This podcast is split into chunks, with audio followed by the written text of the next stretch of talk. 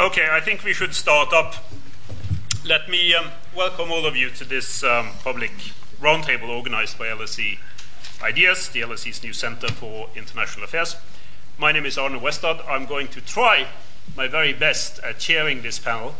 It won't be an easy job because we have four very distinguished experts here who all will want to have their say, and I hope we will benefit as a result of that, not just the speakers, but also the audience.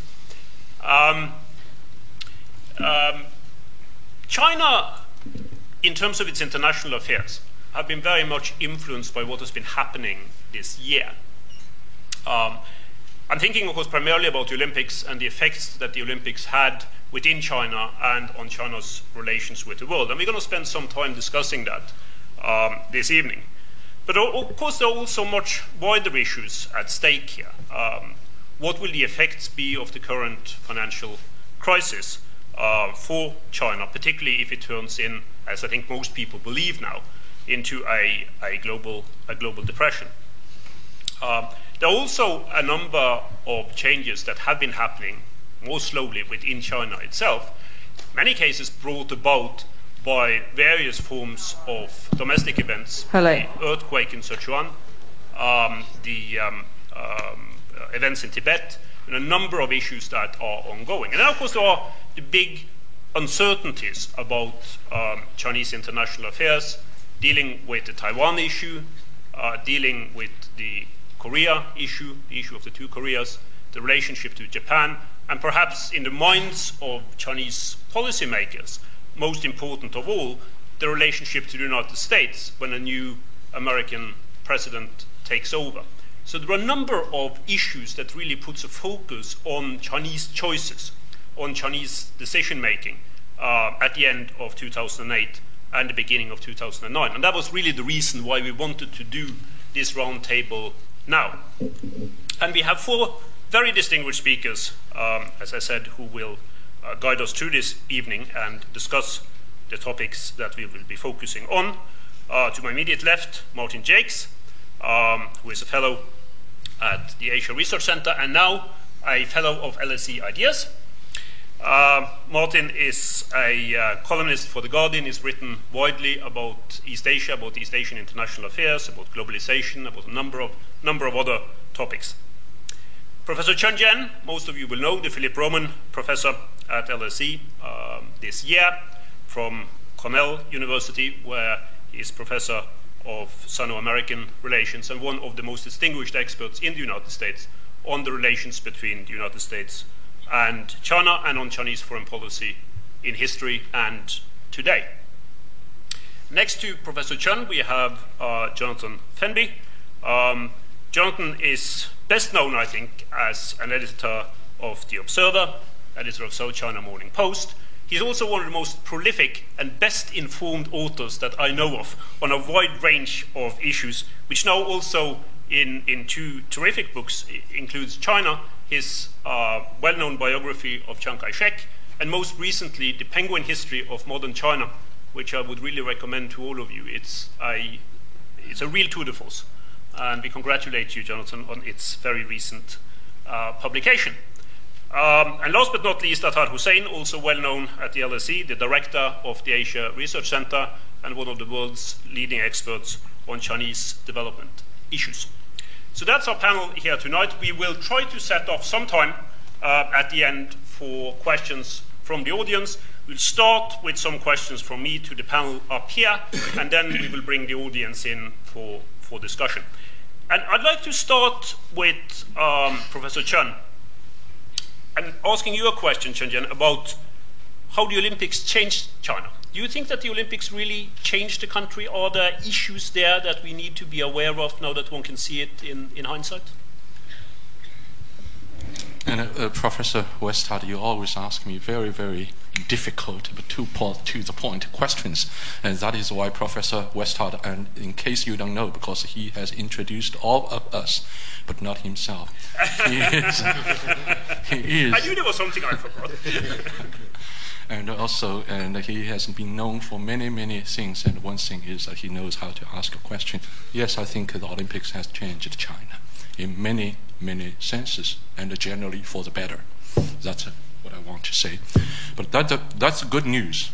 But um, it's a complicated uh, thing um, to say and to describe because um, the Olympics occurred in, in 2008. And um, the Olympic Games Beijing in Beijing uh, is was supposed to be the central event. However, the centrality of the games, as we all know, um, is uh, marginalized, is lost in the whole uh, network of complicated development in 2008 for China and for the world. To begin with, you know, I was in uh, Beijing in late January, and Beijing was fine. But uh, at the same time, the entire central and the southern part of China was paralyzed by the uh, storm, ice storm. And as if that was not enough, and then in March, of course, the Tibetan turmoil, and then the international responses to it, especially in Europe, and the games, torch rally, have been such, made such a political, you know, event, and as uh, made a stage of expression of all kinds of different kind of opinions. And personally, I was involved in, in a very um, interesting and also memorable event at Cornell University to discuss Tibet and other things and the games.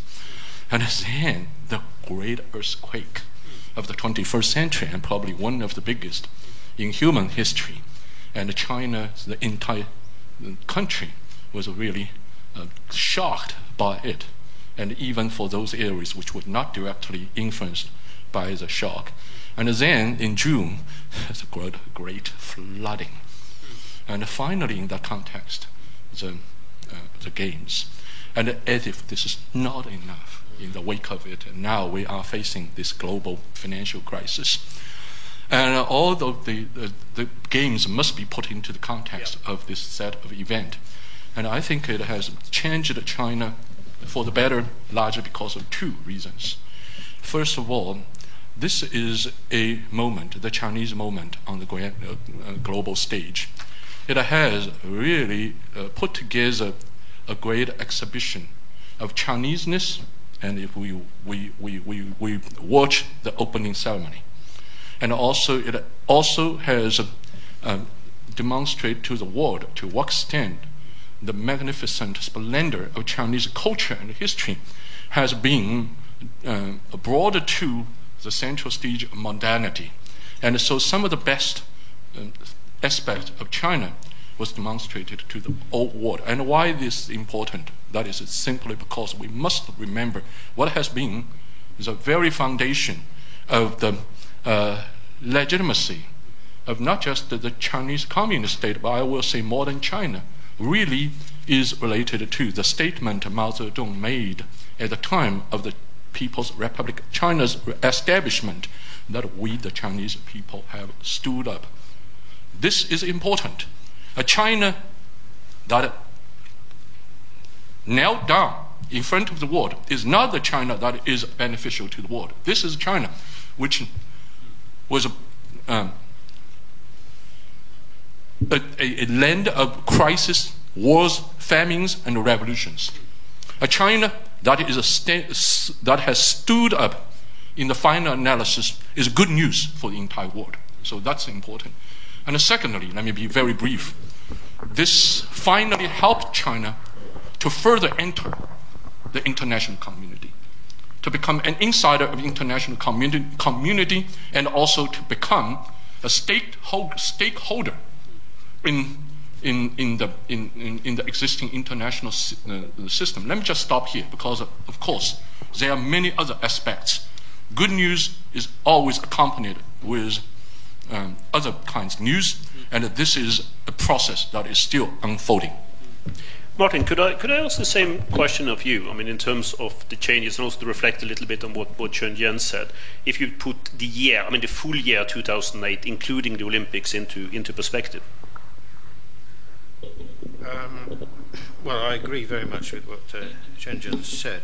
Um, I think that um, this actually what I think, uh, in another sense, it represented was the moment when China, as it's been reborn since 1978, um, interacted with uh, world popular consciousness and through essentially through television and, uh, and in a very direct way, not mediated in the same way as normal.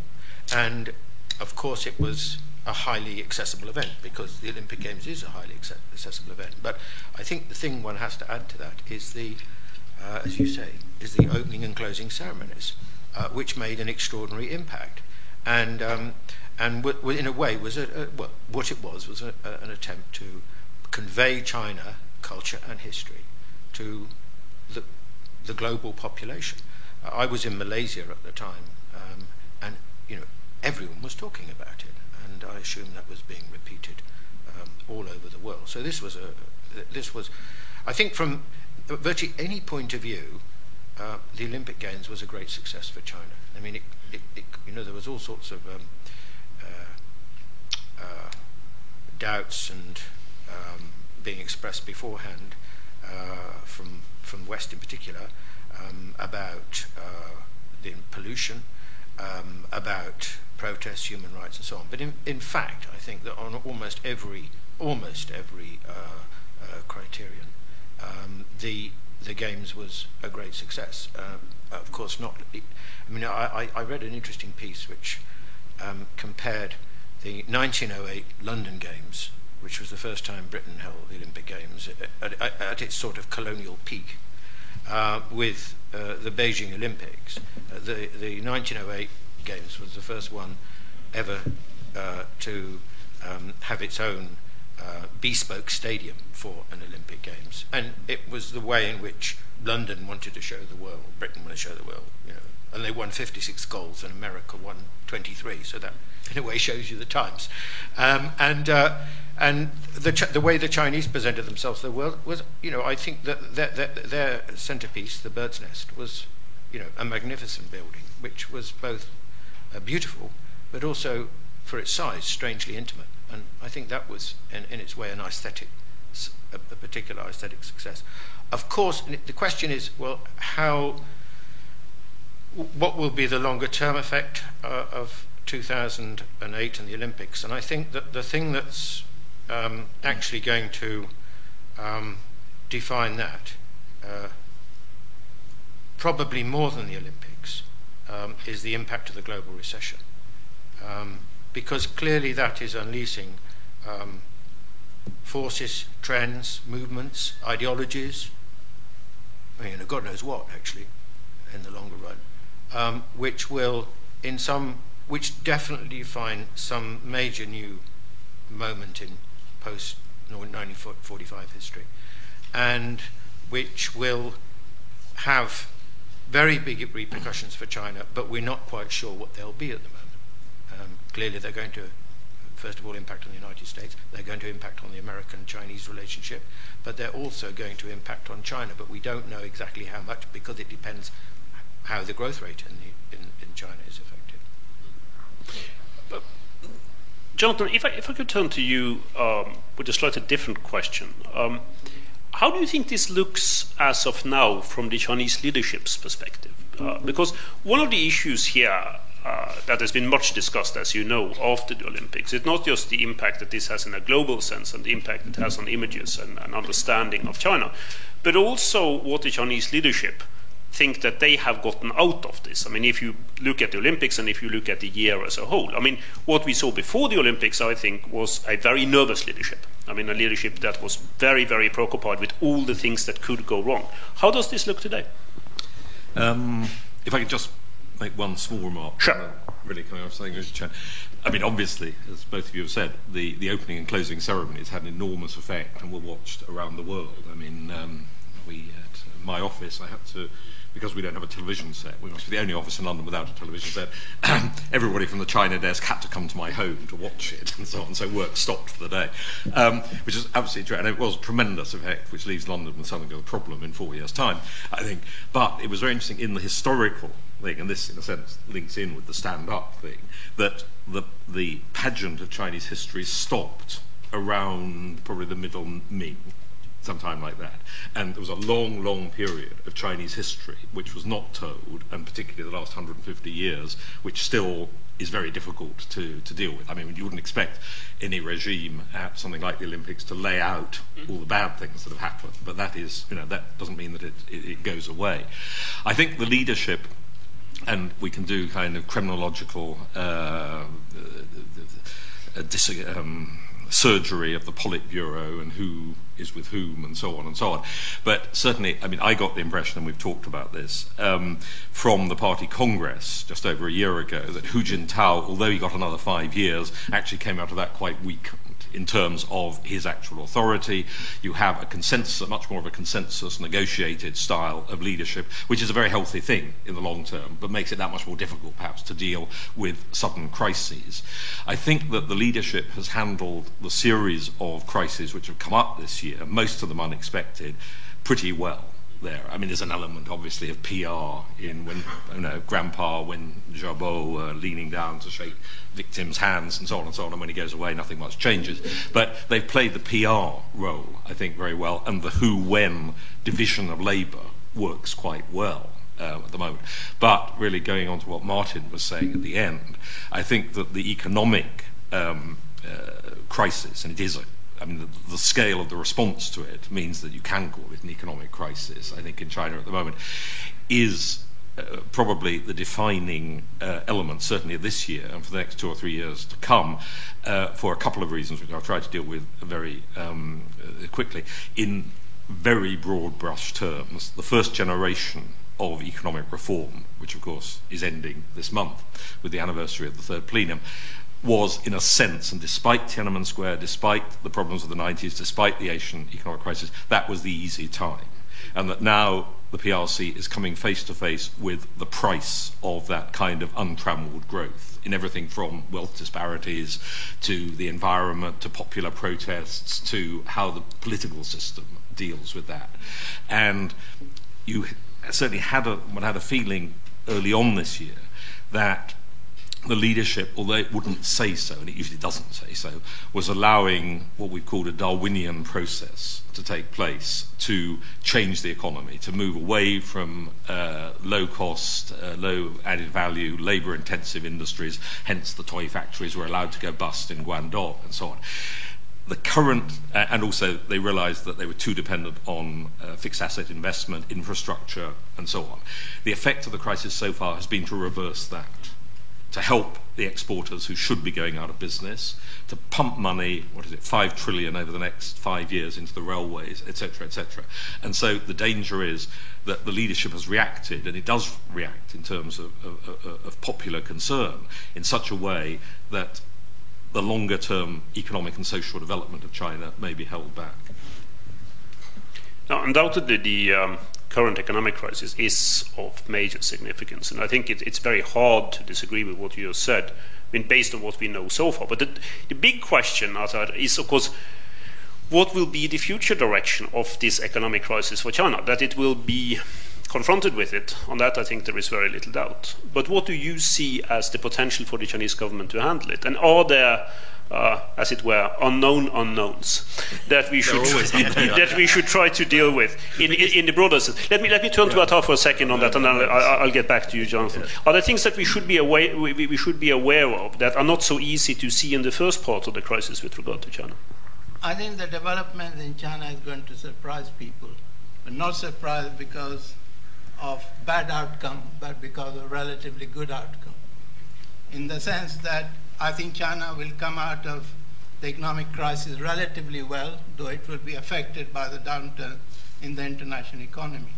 If you look at the position of the Chinese economy, all the reliable forecasts say that growth rate this year would be 8.5%. Next year, very low by Chinese standards, by dramatic by world standards, about 7%. Chinese exports although Guangdong has suffered in terms of export of toys, Chinese exports are going to increase because the export of electronic goods are actually increasing. So of all the economy, Chinese government is in a much better position to actually undertake expansionary policy. It is not insulated from the outside world, but I think it can actually substitute domestic demand for external demand. And I think it's wrong to say that the two, three trillion budget is simply on railways. In fact, it's a much broad-based package. There is quite a lot of expenditure foreseen on social security. So the problem of uh, building a harmonic society actually started three years ago, and the leadership is actually very serious about it. Let me say just two aspects of the Olympics which are very important. I see the Olympics as the culmination of China's open door policy. It is, shows China's engagement with the international economy. The stadium in China and the Olympic buildings were not built by Chinese architects. They actually built by international competition. So it actually shows China's engagement with the international world. There are probably a lot of people in China who think that these should have been all designed by Chinese architects. So I think that's very important. So these are masterpieces of international architecture. So this is a message from China that is China is no longer isolated from the world, but actually strives for the best international. The second aspect, which has been overlooked, that I was in Beijing throughout the Olympics, including the Paralympics, that was a mass event. Obviously, China has a big population. Not everybody can participate, but something like 100,000 volunteers actually participated in it. So, in fact, rather than conveyed by Western press, it was very relaxed occasion, except for the opening ceremony. I went to the Summer Olympic event. In fact, security was there, but actually rather good natured rather than heavy handed, contrary to the impression which is conveyed. So I think I just want to emphasize that it's wrong to say that everything was done through coercion. I think there was enthusiastic participation by ordinary people. I promise I will get to the audience in a second, but uh, Jonathan, you wanted to come back on this, didn't you? Yeah, I was just going to say, actually, in the, the infrastructure, the, the, whole stimulus package, uh, health, education, welfare, culture accounts for 1% spending, and that's mainly on buildings. It's not. And the trouble is that you've got to get people consuming in China, obviously, to rebalance the economy, which means you've got to have and you can see this coming through at the same time the leadership is saying everything's going to be terrible. This is the worst year we've ever had, as Wen Jiabao says. But you've got to get confidence going again, and that's the going to be the trick for the next 18 months. Yeah, except I must say so that a lot of uh, expenditure on infrastructure also goes on wages. Oh, yeah, wages, obviously. Yeah, so it just generates personal income. Mm. Yeah, I would like to echo um, Arthur on two things. And first, I think one thing alone has made the Beijing Olympics worthy. Um, I, the single event has um, really rose such a widespread awareness of the importance of environment uh, pro- preservation and, and, protection. I think this is a, a, message, you know, which has never been delivered as such to such a degree, and but it has delivered surrounding the Olympic Games. And this is not just Beijing's response to the world. This is Chinese people's response to their own environment, and um, it has produced immediate effect on Beijing's environment during the games, and it will continuously produce uh, hugely positive um, impact upon China's future development. I think this is extremely important because message is power, awareness of this central, the central importance of this central issue. I think it will benefit China and the world in the long time to come. And that's the first thing. And secondly, um, talking about, uh, I agree, you know, that as Arthur said, this is a, a um, international cooperation. But also, let me talk about uh, Beijing's huge spending on the games. Uh, reportedly, something like uh, uh, 44 billion dollars. And many say, okay, this is a country which has the central, uh, the legacy of central planning, and uh, which is capable of gathering such a funding to support the game. The question is how the fund, the fund has been spent, you know, much of it has been spent on infrastructure, build up, you know, Beijing's uh, subway system and also the Tianjin-Beijing fast railway system, the new airport, you know, which is magnificent. This is the airport, you know, new Terminal 3 of, of Capital Airport is is airport according to American or maybe British standard, the airport of 22nd century. Certainly British standards. Yeah. so um, it's important. Martin, I, I, know you wanted to get in on this as well, but I, uh, could I ask you a question uh, uh, as well about the political effects of this? Um, but one of the things that has struck a lot of people was that in the lead up to the games, the regime was not capable or not willing to carry out very significant political reform. I mean, a, a few people, both outside the party and inside the party, had been hoping that China's opening to the outside world through the Olympics should also signal, particularly before the games started, some kind of attempt at broadening uh, political participation within China. And that has blatantly not happened. What's your sense of that? Well, I, I agree. I don't think it, is, it has happened. I mean, I think there's there are two different stories here.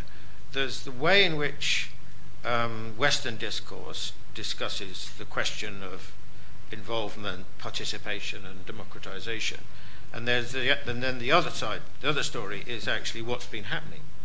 And, um, and I think there is a fundamental mismatch between these two things because there is a, an over, sort of overbearing Western assumption that China should be democratic in the Western style. And I think that um, uh, this is a form of Western arrogance, actually, uh, because um, why should we presume that China is going to be uh, end up with the same kind of democracy? I think that, that, that this is most unlikely. I mean, although people like to put J- Japan classify as a democracy, I don't think that Japan is a democracy in the Western sense either. And I think the reasons for this is histo- are historical and cultural. So, so I think that that, that, that I, by, that, by saying that, I don't mean that China couldn't become a lot more open and accountable. Of course, it could be, could be. But you know, this is this is a country the size of a continent. You know? I mean, which continent has democracy? You know, this is a this is a this is a very complex question. Very complex question. Um, and I don't think now that's one side of the story. The other side of the story is the underestimation of how much Chinese politics has actually changed. I mean, that, you know, because it's not met expectations, then nothing's happened. But that's just not true. Um, in fact, you know, one of the unsung stories of the period since 1978 is not just um, economic reform, but profound pol- political reform, which has involved fundamentally the reconstruction of the state in all sorts of ways, including uh, on at least two occasions, major reconfiguration of the relationship between the central state and the provinces, which is you know, one of the most sensitive questions in Chinese politics. So um, I think we just need to be, we need to wise up a bit more in the way we think and talk uh, about what is politically happening in China. That's a brief answer. But can I just say, I mean, I think there, the, the one thing I don't think we should allow to not get discussed at all is Tibet. Because the one thing that really did go wrong for China, I think, this year in terms of public perceptions uh, outside China, particularly in the West, was its handling of Tibet and its attitude towards Tibetan autonomy and uh, uh, Tibetan uh, cultural, cultural and ethnic uh, distinctiveness. And here, I think China um, advertised very publicly that it does not uh, recognize uh, in the manner of other very large countries, Brazil, Indonesia, United States, India, uh, ethnic and cultural difference.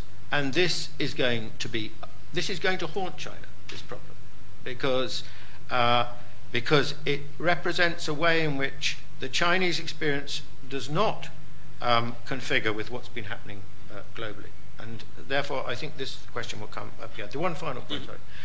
Um, and that is on the Olympics. I, Jonathan mentioned the missing bit of history, but actually, uh, I was just thinking, what would Britain do if? Uh, sure. What would Britain do? And I'm, I've got to say it. What Britain would? What would Britain do if it presented its history? Well, actually, probably the greatest thing Britain's ever done in terms of its global achievement is having such a huge empire for such a small country.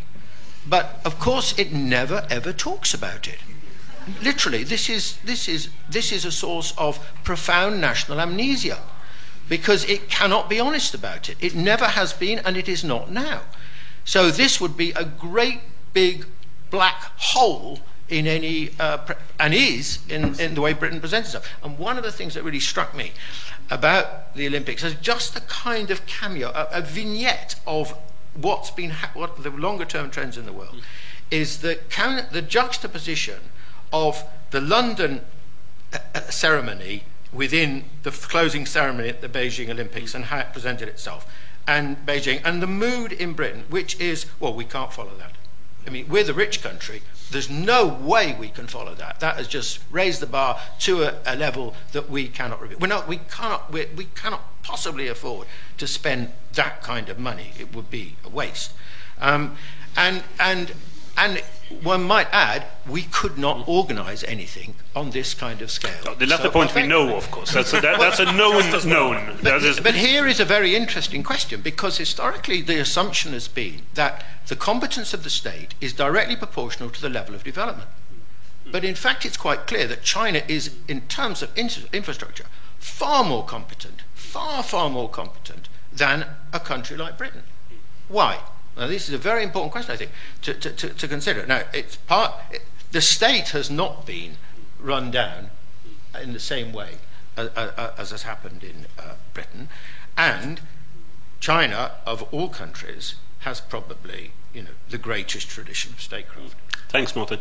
Let's go to the audience for a, uh, a couple of questions. Yes, over there in the center first. Do you use the microphone, please?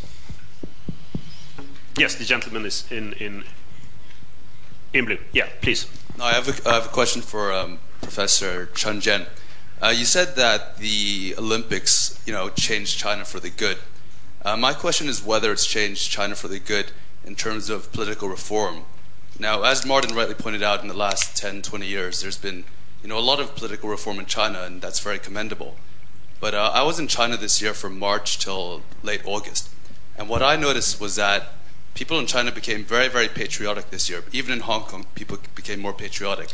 Uh, you know, A, because of the earthquake and the government's response, B, because of the pride of the Olympics. And what I also, also noticed was that people in China during this period, uh, they, would, they were what some would say a, a little hypersensitive to the Western media's response to China. There was a lot of China bashing this year, whether it be, you know, China's handling of Tibet, or even events during the Olympics, such as you know the CGI of the earthquakes or the and, age. and the question.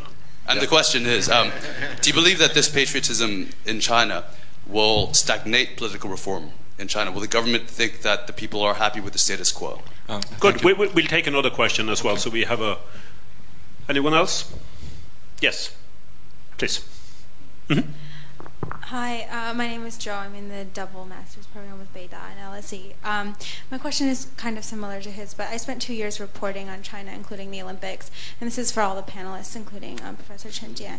But um, there were lots of promises for increased press freedoms and um, different types of um, increased social media freedoms for both reporters and those on the ground. And I was wondering, um, in the aftermath of the Olympics, do you think that although the government has not very much directly responded to these requests, that in the long run they will be implemented, and how do you think that will improve or help or, or allow society to disintegrate? Thank you. Chen why don't you start us off on this one? Okay, thank you very much. Both are excellent questions. Yeah, these are really the questions we must consider. And let me say, you know, no, there's absolutely no doubt that the, the game has changed China and um, in many different aspects for the better. But this is also a very perplexing message we must say.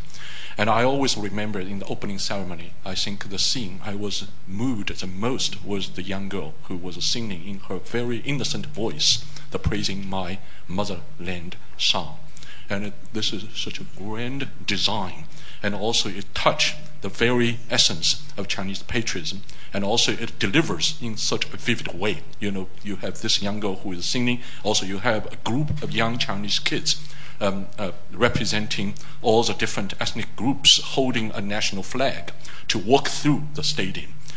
What a kind of magnificent and extremely powerful, you know, scene. But it turns out that the girl's voice actually is not hers. I think this is really, this is a real that really symbolizes, it epitomizes the message that has delivered by the games.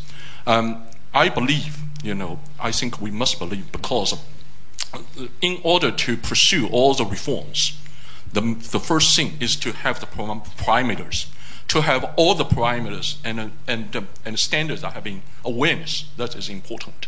I think with the game, because of the game, the awareness, especially among the Chinese and the Chinese intellectuals included, and also the top level Chinese officials, you know, just to think about to what extent they feel the pressure of making China more competent in the political sense. You know, it's not a really, it's never possible for China to follow a Western style, you know, democracy to establish the kind of particular institutional um, uh, design following the West. But the fundamental question is checking the balancing. You know, this is a very, very big question in Japan. In the case of Japan, there's no doubt. There's a, the, the, the checking and balancing. What is the very origin power? The final origin of power. It should not be the party. It should not be the Central Committee. Certainly not the Politburo. There should be some force which is above the Politburo to supervise, to supervise it, and then that force itself should be checking, checked and balanced by other. And uh, that is a question that has repeatedly been highlighted in China. I cannot answer your question, you know, directly, how this will direct, but I do believe, you know, the awareness of the particular question, and now than before, is a huge contribution that the uh, Olympic experience has has made uh, uh, to to to China. And if I were Hu Jintao, you know, of course I was not, I'm not a Hu Jintao, but uh, as a historian, we always try to study, you know, Hu Jintao. And what kind of questions he will have to deal with, especially in, the, in dealing with current financial crisis. You know, Athar, you mentioned, I mean, very briefly, just to respond to Athar, you know, Chinese standard 7%. That is a problem. Because of, if you remember, you know, another top Chinese leader, Wen Jiabao, who recently says, space of development is not just an economic issue. This is an issue concerning stability. And to read his messages, that me basically means this is a question concerning um, legitimacy. Or in other words, China will have to drive this fast-going um, uh, vehicle and um, in a very complicated, you know, street, and, uh, and at a very high speed, and you cannot slow down. If you slow down, and that, will, that means the very essence of your existence will be in question. That is not a, a an easy um, uh, job to do for anyone. So, in this sense, I'm very happy that none of us here were Hu Jintao. Jonathan, you wanted to come in? I just to say briefly on that. I mean, in uh, interestingly, um, Hu Jintao's uh, statement at the, the Politburo meeting at the weekend, yes. the most interesting line in that was not that China's comparative dis- uh, advantage might be diminishing and so on, but his his phrase that the leadership's ability to lead China through the present crisis would be, quote, a test of our ability to rule. And it's Whereas in Britain, I mean, this is a broad brush thing, but you know, Gordon Brown makes a mess of things. We can have that nice Mr. Cameron in, or you can do as you wish. There in China, if this leadership, having set itself absolutely to follow the Deng Xiaoping with the harmonious society grafted onto it, if it fails to do so, you're in a regime crisis here, not a governmental crisis, and that makes it that much more serious. I think. Okay. Yeah. Could I make a statement about patriotism? That is every Olympic game has been patriotic. You just go and read the history of any other event. It should be a mistake to see that Chinese patriotism is necessarily the defense of existing regime. It could work separately from that. So I think that to say that we love China or we hold China dear is in no way in the present day China necessarily means complete sort of defense of the existing regime. I think that's right. I mean, I wanted to dwell a little bit on the issue of Chinese nationalism, though, because I think during the Olympics we probably got that in its most positive form. But as everyone who visits China would know, it's also it's also some very negative forms. I mean, uh, a willful forgetting about the past, an inability, as we talked about, to engage with other ethnic groups. Martin um, dealt with this. Uh, also, an enormous difficulty of finding a place for China within East Asia in a sense that is non conflictual. Think about the relationship with Japan, for instance.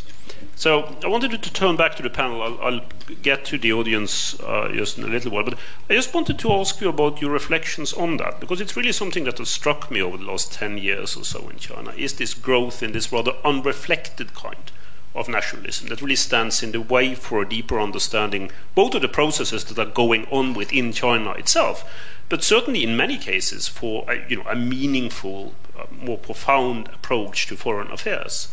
I don't know who wanted to start off on that. Chen Yeah. Yeah, because um, um, we both have studied this history of Chinese Revolution and what made the Chinese Revolution such a grand event, and also uh, gave it a huge uh, power to destroy the, the old that is really the impact of Chinese revolutionary nationalism. And underlying the revolutionary nationalism is this very, very unique Chinese victim mentality. I think it's a, it's a big, and also it has made uh, the situation we are facing today more complicated. The victim mentality is unique largely because it forms such a sharp, you know, it forms such a sharp contrast between the collective memory on the part of the Chinese population of the civilization's glorious past and the, the collective narrative of the nation's humiliation in modern times. Okay, and that is, um, uh, at one point, it is so good for stimulating revolutionary nationalism. And then the question, of course, is where China will be placing itself when it is no longer an outsider of the international system, but become an insider. And how can this nationalism and then what is underlying it uh, namely the victim mentality, be transformed. And this is, has caused tremendous challenges to other major actors in the world, especially those of Western background, because whenever, like, like Sarkozy, who is meeting the Dalai Lama and um, in, in early December, and the Chinese decided to postpone the um, Chinese European summit. And um, there's criticism of China.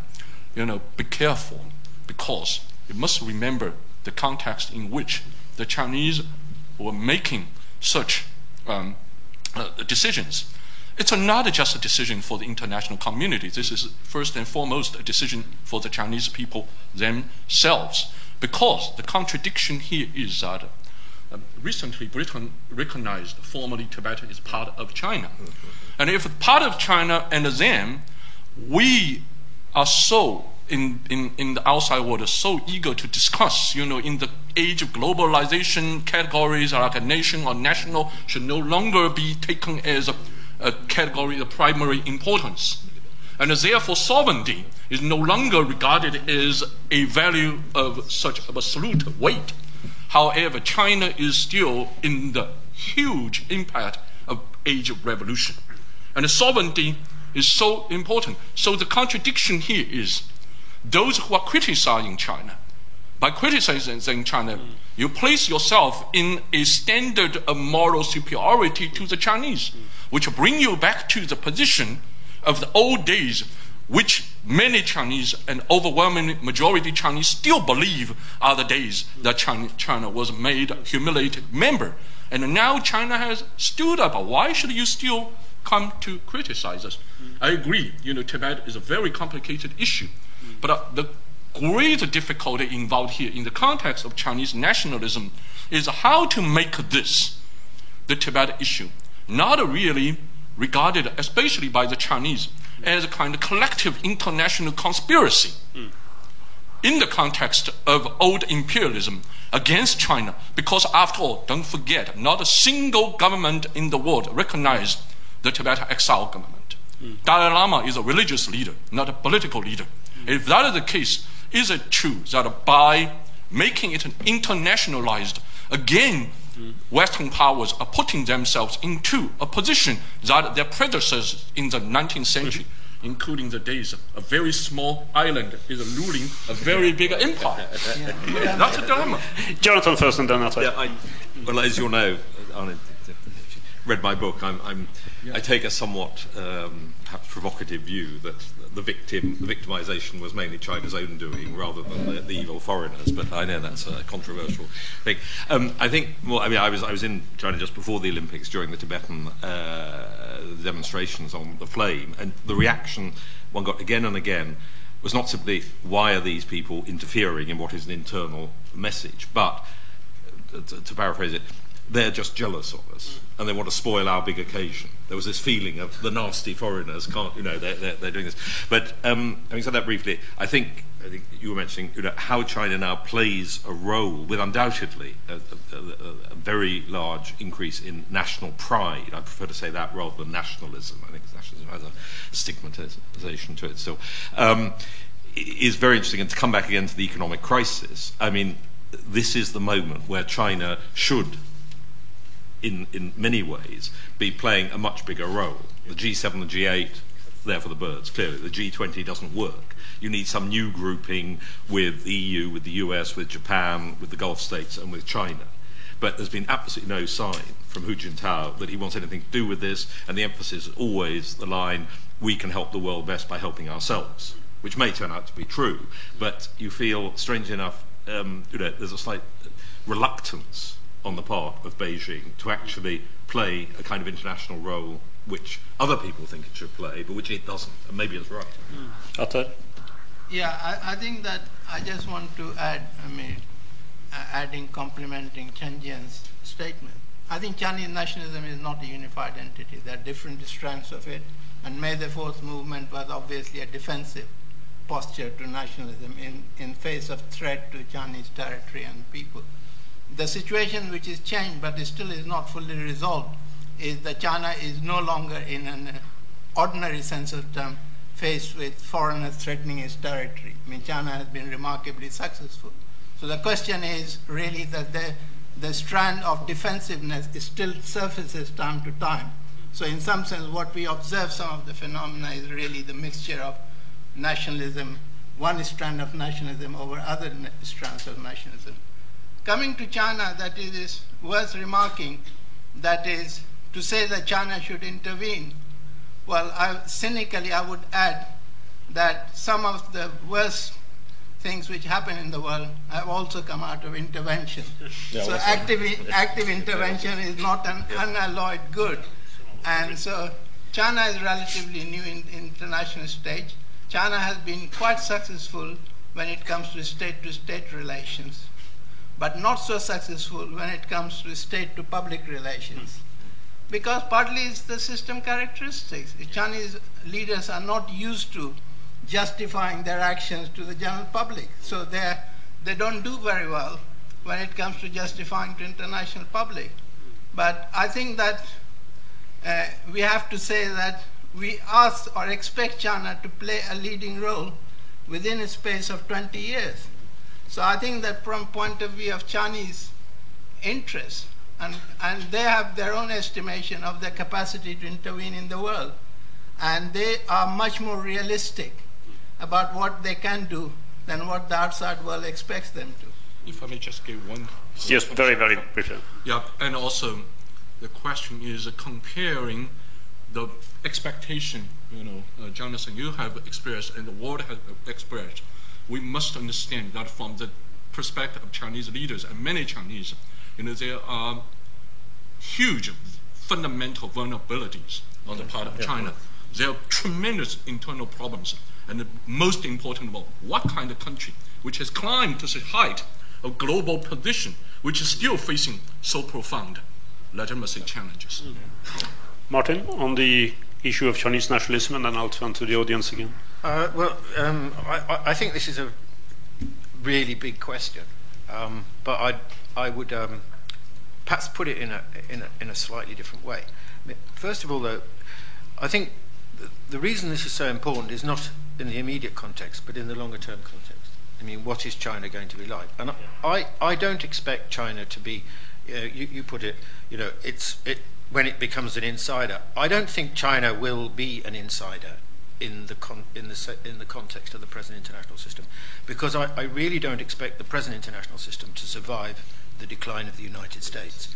And I think that there will be a different international system. I mean, you know, every globally hegemonic power has spawned its own international system. Uh, Britain being the first obvious example with the international gold standard and so on. And institutions like the World Bank and the and the IMF are essentially American-created institutions. And so, if China is going to throw, you know, it, either it's going to be transformed from within, uh, because China's got the money and the West hasn't, or or, it, or, or it'll be a bifurcated system. Um, but anyway, I mean, but those all raise very important questions about how will China behave. And I think this is a much more important question actually than the one that generally the West gets um, troubled by, which is the sort of question of poli- uh, polity and democracy. And I think it is a bigger question than just the victim mentality and the the the century of humiliation and so on. Though I do think that that's obviously very important. But the reason it's so important for China, exceptionally important, is also because the Chinese think of themselves as and frequently refer to themselves as having you know, very long civilization, um, uh, defining some of the most, you know, the most greatest achievements uh, of humanity. Uh, and so the Chinese, as we know, have um, had a sense of superiority, um, which is quite clear in the Chinese mentality. And um, that's what the Middle Kingdom was you know, about in, in, in certain respects. So I think that the nature, it's, the nature of Chinese national, the term Chinese nationalism is too, is too, is too reductive. Actually, what one is dealing with in trying to understand Chinese consciousness is a combination of nationalism in the sense of the modern nation state. Yeah. But that's a recent development. That's only 100 years old. We're talking about something that is at least 2,000 years old in continuous political terms. We're also talking about our term I would use personally, something like this, which is civilizationalism, which is you know China considering itself to be a, a civilization state and thereby defining itself not in primarily in terms of the last hundred years, because that's um, the topsoil of a geological structure of attitudes which goes back much, much further. Now, the difficulty, I think, is going to be when China meets the world, which is reflected expressed in the term the problem of Tibet, actually, in, as a microcosm of the problem, which is do the Chinese understand difference? Now, difference defines the rest of the world, but it's not really defined the Chinese experience because even, you know, 94% of the Chinese regard themselves to be Han, even though patently they come from countless different races. But because of this very long history, coupled with an ideology over time, but mainly because of the long history, it's created a sense of one race. And, it, and linked to that is also a strong belief, uh, but by no means uh, uh, universal, of polygenism. You know, that the, the, the, Chinese are a separate branch. The Japanese have the same kind of attitude. So I think that the, that's a bigger, that's a, I want to widen the terms of discussion because it seems to me those are the kind of problems that we need to to consider in this context.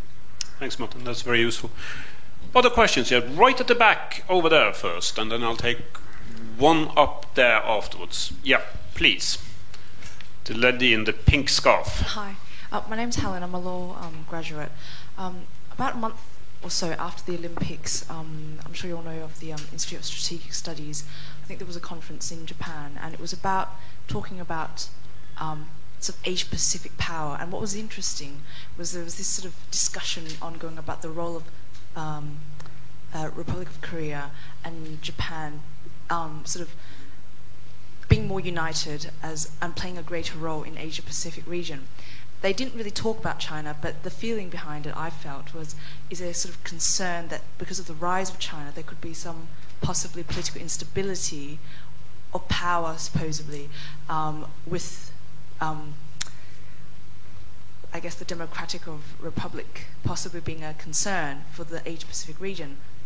And they're not quite sure, I guess the two main states, not quite sure what role China would play, where um, she would stand, so to speak. So I'm kind of interested in knowing um, do you think China has that determining sort of role in maintaining peace in Asia Pacific, even though there are ongoing tensions um, between Democratic Republic of Korea and Republic of Korea? Thanks. Thank you. Yes, gentleman up there, please. Yes, it's just uh, an addition to that question just asked. in terms of the larger role of China and its size in the world, not just of population being the, the majority that hasn't ruled, does the panel believe that it is unfair, considering what an amazing uh, international success that Olympics has been, not just of public relations, but the fact that China itself ought to be given more respect, considering what it has achieved so far in terms of development and its internal dynamics, not just Tibet, but also how it is going to play a new role in the world, considering the old world order of European con- con- concentration of power. Should it not be given the benefit of the doubt as a majority to set the rules? Thank you. I'll take one more question. Yes, over there, please. Yes, my, my, my concern is about foreign policy. Uh, after, even before the Olympics, we were seeing demonstrations and activists all over the world trying to protest against China's support for, alleged support for repressive regimes like Darfur. In Africa, we have a quarrel with Mugabe, and China is very close to, to Mugabe in Myanmar, China is very close to that regime as well, and other regimes across the world. Now, it's being predicted in very many of these lectures that China is going to be a future power. And related to the question which has just been asked, if it becomes a future world power, what values is it going to bring on the table? And do you, what do you panelists have to tell those people who fear that it's going to introduce some kind of illiberalism? Great questions. Thanks. Who, who wants to go first? Jonathan, do you have a. Fast questions. I think China, just to take the last question, for the moment operates almost entirely on self interest. Where it's perceived self interest, for instance, in raw materials supplies, above all, uh, Burma from a strategic point of view. And I think that uh, that will continue for some time simply because uh, it, it's, a, it's an inner, inner dynamic there. Plus the idea, which for obvious reasons, Tibet, which we've mentioned, that you have to hold up non interference in the internal affairs of other countries as a, a sacred uh, thing. I think in the regional um, uh, context, uh, uh, you know, if there is a serious decline in American uh, power and influence, military power in East Asia, you're going to see a very interesting equation emerging there, which nobody knows how to deal with. China, ever since Deng Xiaoping, ever since 78, has no interest whatsoever in there being wars or conflict. I mean, to keep the whole economic thing going and so on, you need a generally benign international uh, context, and that will be particularly so in Asia as Asian trade becomes, you can see all the graphs, becomes more and more important compared with trade uh, with the United States. Um, there's interesting, there's a summit, uh, Hu Jintao, the Koreans and the Japanese, I think next week, which will be interesting to see whether something in the current context comes out of that. But I think one of the big problems, and probably Martin can say more, having been knowing more much more about it than I do, is simply Japan doesn't know what to do. Japan is still looking for a role equivalent to being the world's second biggest economy and uh, has very little idea there. If I could just track back with literally one sentence to the lady who asked about uh, news, uh, news and information, having worked in that area for most of my life. Um, I think there will always, inform- I mean, the propaganda department will still say this that control of information in the end is part of political power. And I remember Mr. Ding, the Politburo member, uh, this is going now back eight, nine years, uh, saying to me once that as long as the Communist Party remained in power, independent media as understood, let's say, elsewhere, would not be allowed in China because this was an essential political tool. On the other hand, he said, you foreign journalists, and that included the South China Morning Post, which I was editing at the time, you overrate your importance. You don't matter to us. And it's quite a good thing to allow you a certain amount of independence because we can point to this as a sign that, well, we're much more liberal than other people think. If, on the other hand, you were writing in Chinese, then that would be a problem. Outside. Yeah, I think let me repeat a truism that is everybody acts in self-interest. Is actually an illusion to think that while China acts in self-interest, other countries act on basis of moral standard. It is true that other countries use moral argument, but that can also be a cloak for self-interest. The second thing which is worth pointing out is that China is also a learning curve. Is you know China's relations with Zimbabwe or Myanmar or Darfur are not static, and in fact, there has been perceptible change over the last few months. So I think we take it for too granted that Chinese position is once and all fixed forever. In fact, in foreign policy, there are relative novices, especially in Africa and some other countries, and they are learning like anybody else. But Chen Jian, don't you think that I mean there is a there's a rather steep learning curve here that China will have to conform to if it is going to play the role that it wants for the um, next decade? You know, the Chin, um, Chinese are excellent learners. There's no doubt about this. Just look at the world. You know, LSE, how many Chinese students, excellent students, and um, it's um, and also they happen also to be very good professors. so, yeah, but the question is what you may be able to learn and what you are willing to learn, but also uh, in what circumstances, in what conditions that will put you in a learning position. And again, in, in terms of China's international role, and there we must understand, you know, the, uh, the Chinese leaders and also anyone who are studying China must understand that China itself is a world that was true in the past. That is still true today because there are huge domestic problems. And uh, in terms of, uh, you know, to talk about uh, Martin's earlier statement about the changing international system, I think, you know, in the foreseeable future, uh, probably in my lifetime, we will still be seeing the United States writing the rules because, you know, for in, in, in, there's no alternative. And uh, to talk about, um, um, um, let me let me very quickly talk about uh, the question of Zimbabwe, mm. you know, uh, Darfur and uh, Myanmar Burma. Um, it's not just self-interest. There's also moral consideration, and also there's the question of what is an alternative. I strongly, I have studied these questions simply because they have been asked so many times. The Chinese government, of Beijing, did not support Myanmar simply because the, the nature of the regime.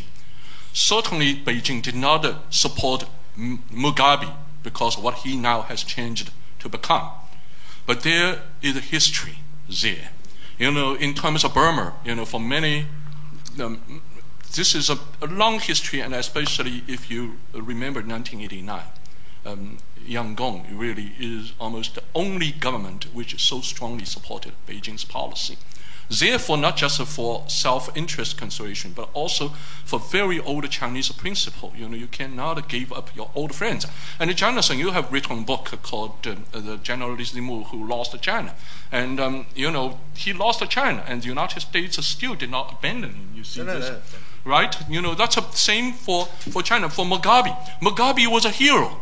Mugabe was the person in the decolonization process. And the, the, the, the old relationship between Mugabe and, uh, and Beijing was not established because what Mugabe now becomes, uh, has become, but because of that long history. How can you ask Beijing to suddenly change it simply and especially because there is no alternative?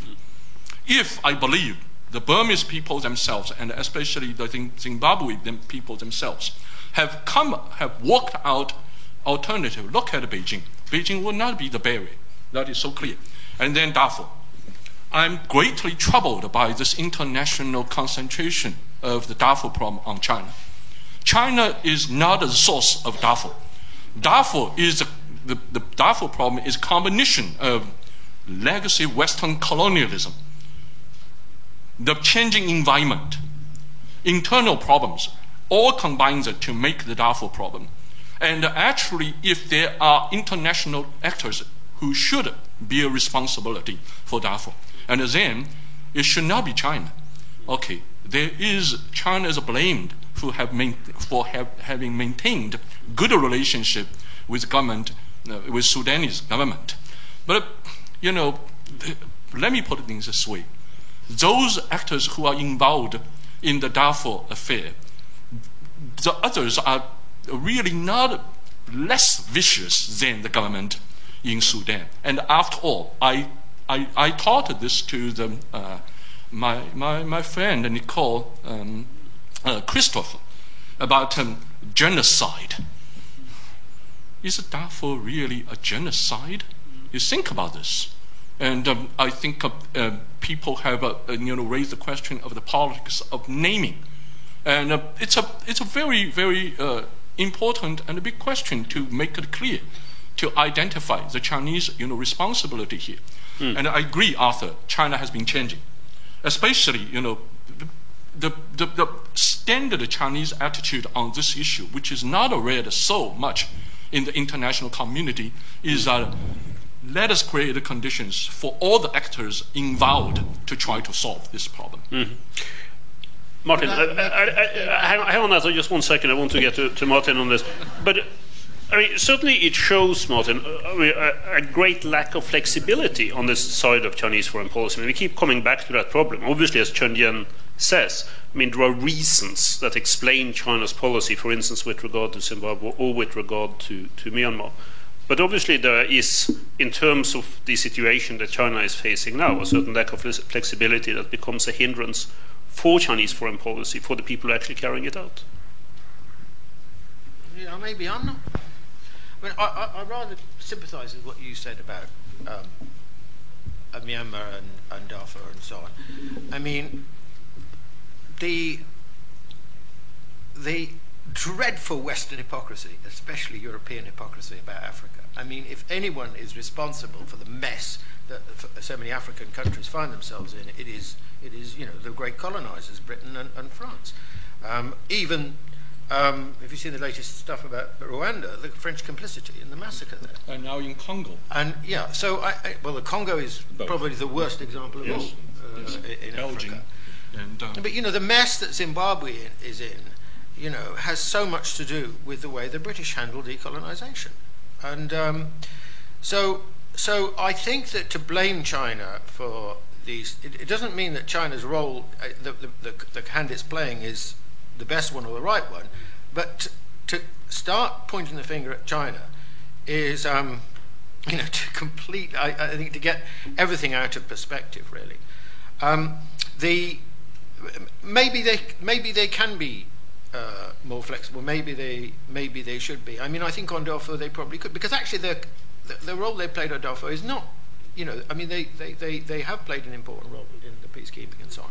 So, um, but the general point that you made, I think both of you made, was I, I just wanted to say something which is a very interesting new coloration of, you know, the global polity, is that the rise of China to a position of great prominence and ultimately uh, now the second power in, in many ways, and ultimately probably the major power, you know, represents a huge change in global politics. Because ever since the Industrial Revolution started at the late 18th century in Britain, international politics has been dominated by the rich countries, the developed, the, the developed countries which were also the rich countries.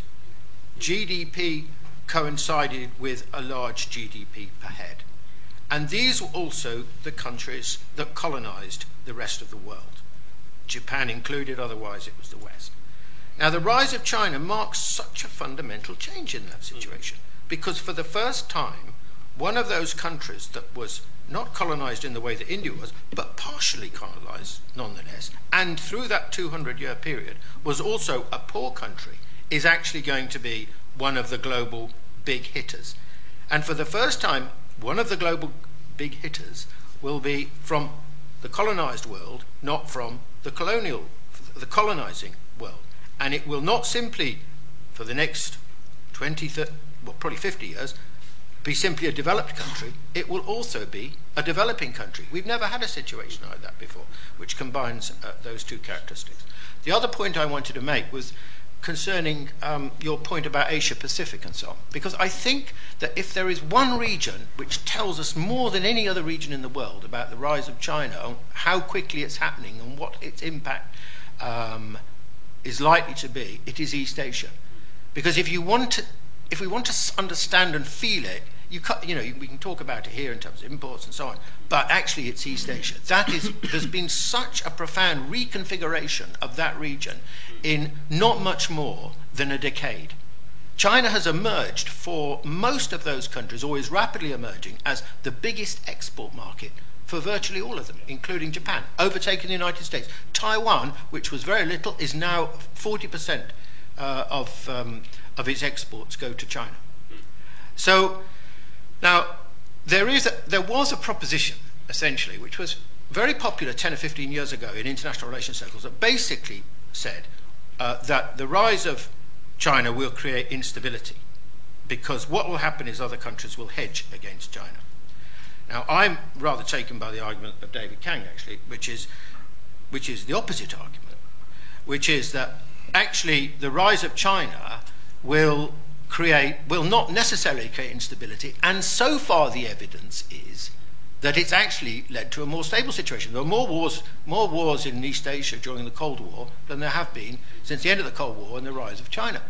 And the reason is because, in a sense, East Asia is returning to something like what it used to be, namely some, some elements, the, some echoes of the tributary system, which was in many ways a very stable system, and it was based on two things essentially. One, the overwhelming strength of China compared with everyone else, and secondly, an acceptance, mutual acceptance that Chinese, Chinese, civilization, Chinese civilization was superior to all others. Um, now, I think that uh, what we're what we've witnessed in East Asia actually is the the rapid rise of China economically, politically, culturally, and so on, and the rapid decline of the United States. Um, and this has created, uh, I mean, only two countries really have hedged against China in this situation. One has been Taiwan, but Taiwan is clearly going through a rethink. I mean, how long that will last and where it will go, who knows. But, and secondly, Japan. But Japan, as Jonathan said, Japan is in difficulties in relationship to China because basically, with the rise of China, if it continues with its growth rate, then there's one maxim: time is always on China's side, mm. and Japan will Japan will have to rethink. It finds it so difficult because ever since 1868, it has rejected Asia as inferior and wanted to be, regard itself as Western. So it finds it very, very difficult to handle a situation where the continent it rejected, it now has to engage with on terms which are not simply mm. that of the, the rapacious colonizer and aggressor. So I think that East Asia is mm. absolutely fascinating in this context. Mm. Thanks, Martin. Very brief comment from Athar, and then I'll turn to the audience. Yeah, I just want to make brief comment, just inject a sense of comparison. I think that Tibet issue is important and the rights of national minorities is important, but the world actually has treated national minorities in a terrible way, not just in China, but also in other countries. Witness what has happened in Indonesia and Kurdish national minority, and a number of other cases you can take. So I think it's wrong just to single out Tibet as if it's a, a singly Chinese problem of actually dealing with national minorities. Well, it is a sad thing to say, but the world actually does not accept the rights of national minorities that easily.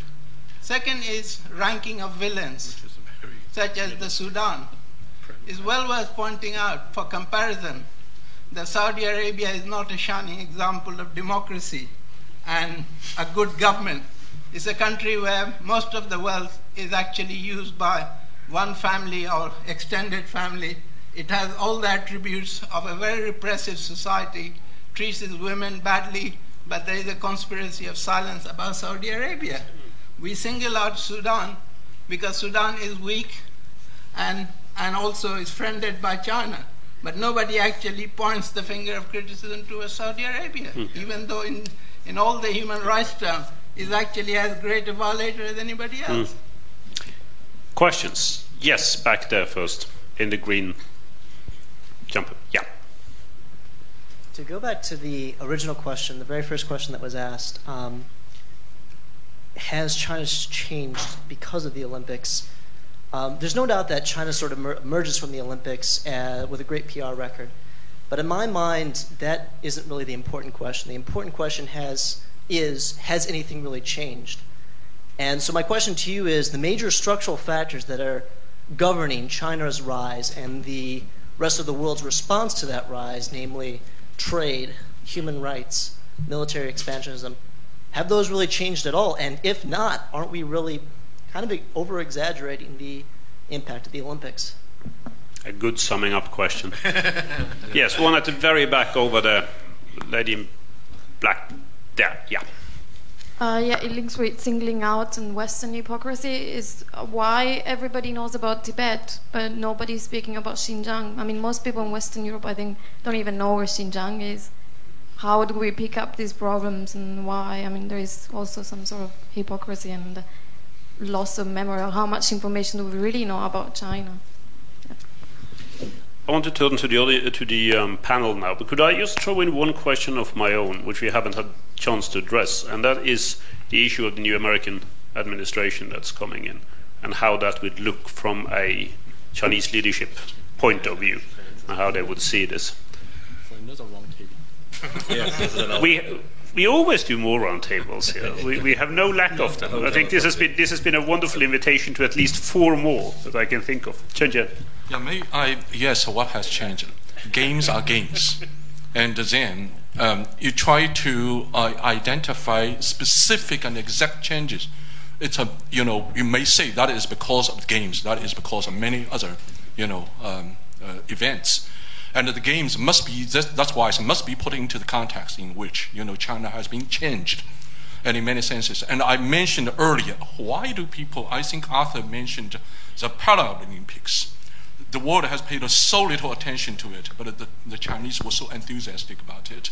Environmental, you know, thinking about how important it is for a country of the size of China and also for the size economy which is developing and which has produced such carbon effect on the global environment and how that has worked, especially that is particularly because of the Olympics.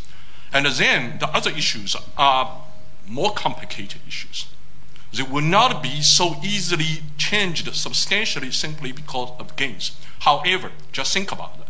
If the game turns out to be a failure, what kind of impact it will have produced on China's change?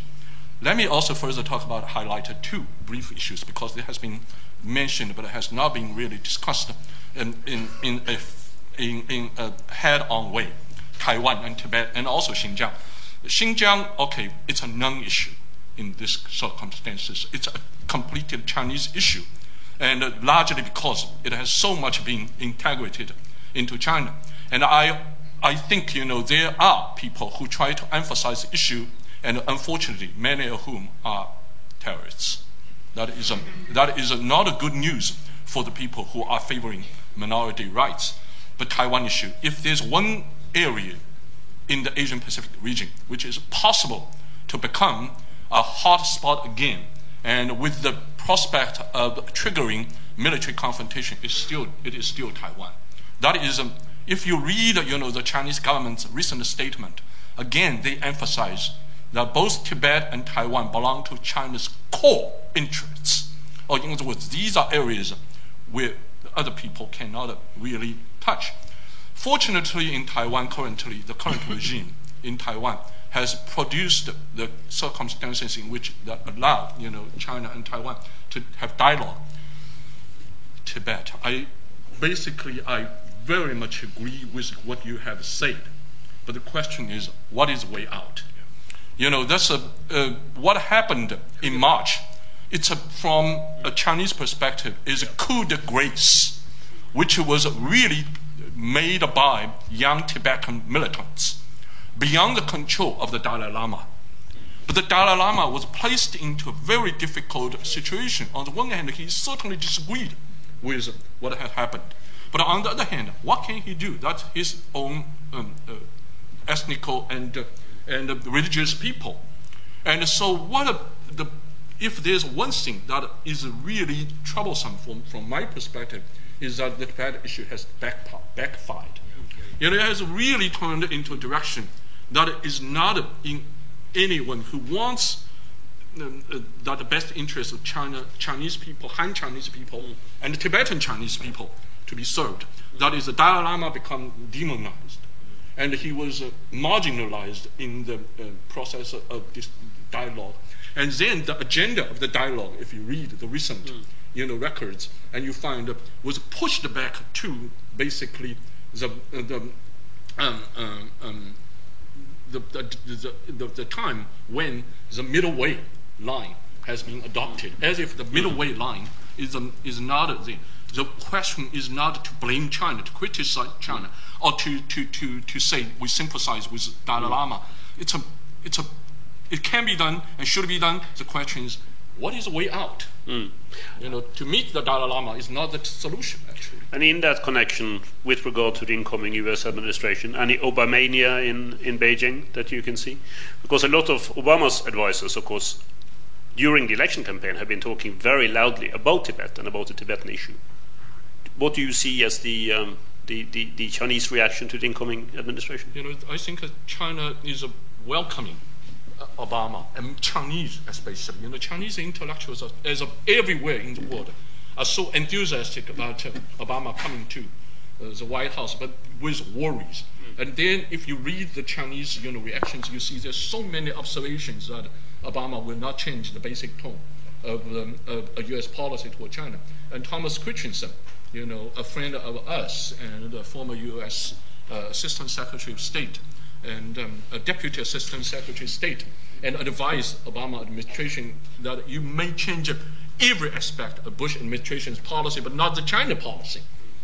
And uh, I believe Obama is not going to change the basic basic tone of Chinese, the basic line of China policy. Jonathan? China Well, policy. China has always been, since 72, much happier with Republicans and Democrats. uh, it doesn't like Democrats. I mean, Mao, you know, you can, you can count on right wingers, but not on uh, Western liberals. Uh, and that may still be the case. I mean, the only, I think the only Obama thing is, did he mean it when he started talking about offshoring American jobs, currency manipulation? The IMF has stopped its investigation into currency manipulation, interestingly, at the moment. But if that is relaunched, you could get think about quite a here recruiting his team. yeah. And um, I mean, the first question on the Olympics. There's whatever you call it, PR, spin, national pride, and so on. Obviously, there was a change there, but otherwise, it's made absolutely no difference. I mean, in economic terms, the Olympics were a flea bite compared with China's GDP. Uh, politically, we saw what happened with the famous uh, protest sites and uh, the headline, wonderful headline in China Daily: protests. Oh, sorry, what was it? 78 requests, colon, no protests, because it had been agreed that they should not be held. The clampdown on the internet uh, during the uh, during and after the Olympics. I mean, nothing is going to change from that point of view, or has changed. Xinjiang. I think the trouble with the Uyghurs is they haven't got a Dalai Lama. You know, they haven't got somebody to, to be a world ambassador. And I wouldn't say they were all terrorists. The, the, the Xinjiang people. All of them. No, but they're no, no. outstanding voices. No, no, I mean the, the way the Chinese invented, the, for instance, the, the police station uh, attack uh, in Urumqi. I mean, that was, you know. That was invented. Yeah. It was, it was a fight between two police, two police forces. It's been absolutely documented. that's that's No. beyond my. Oh yes, yes, yes, yes, yes, yes that, that.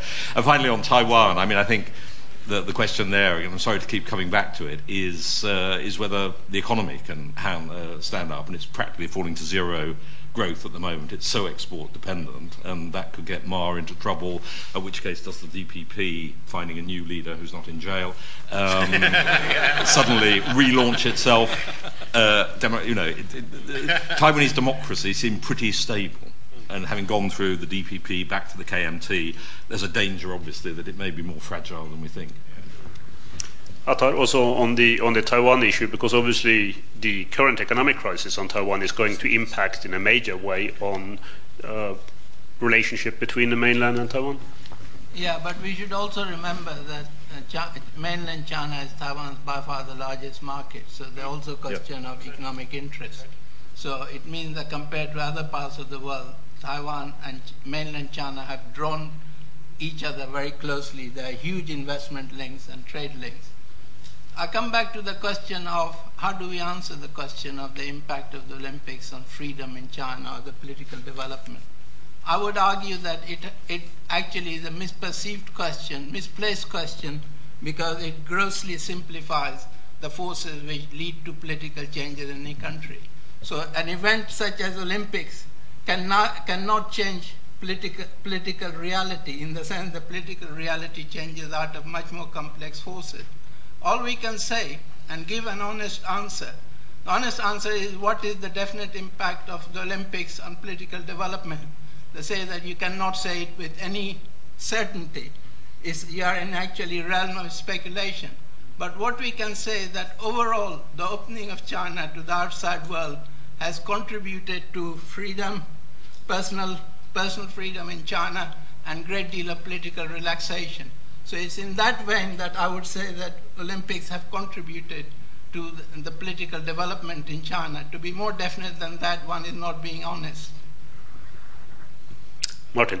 Yeah, I agree with that, so I won't um, continue with the point. Um, just on your question about um, uh, the impact of Obama.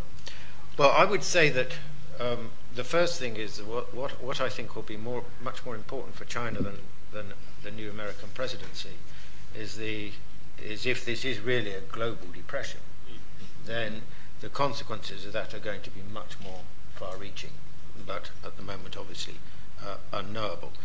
Uh, that said, I think that, um, well, it all depends on, um, I think, on the stability for the Chinese, the stability of Sino American relations, and the willingness of the Americans to, the new administration, to broadly carry on with the policy as it has been operated for a long time now.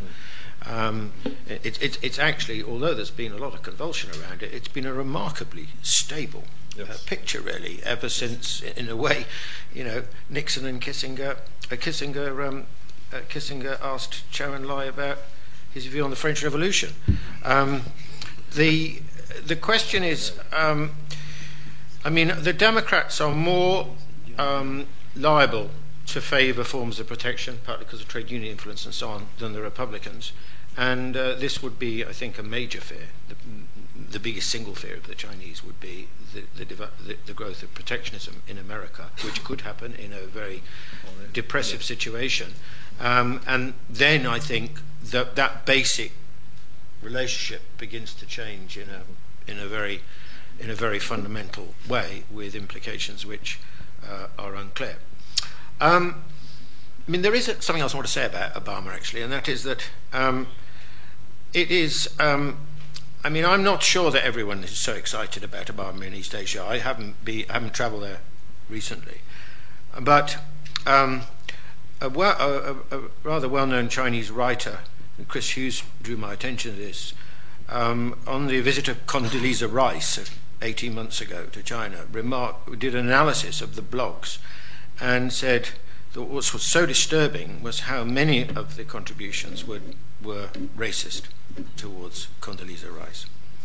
And one of the unspoken truths of East Asia, Northeast Asia, really, rather than Southeast Asia, or different in Southeast Asia, is the extent to which there's a racist discourse um, and not an anti racist discourse.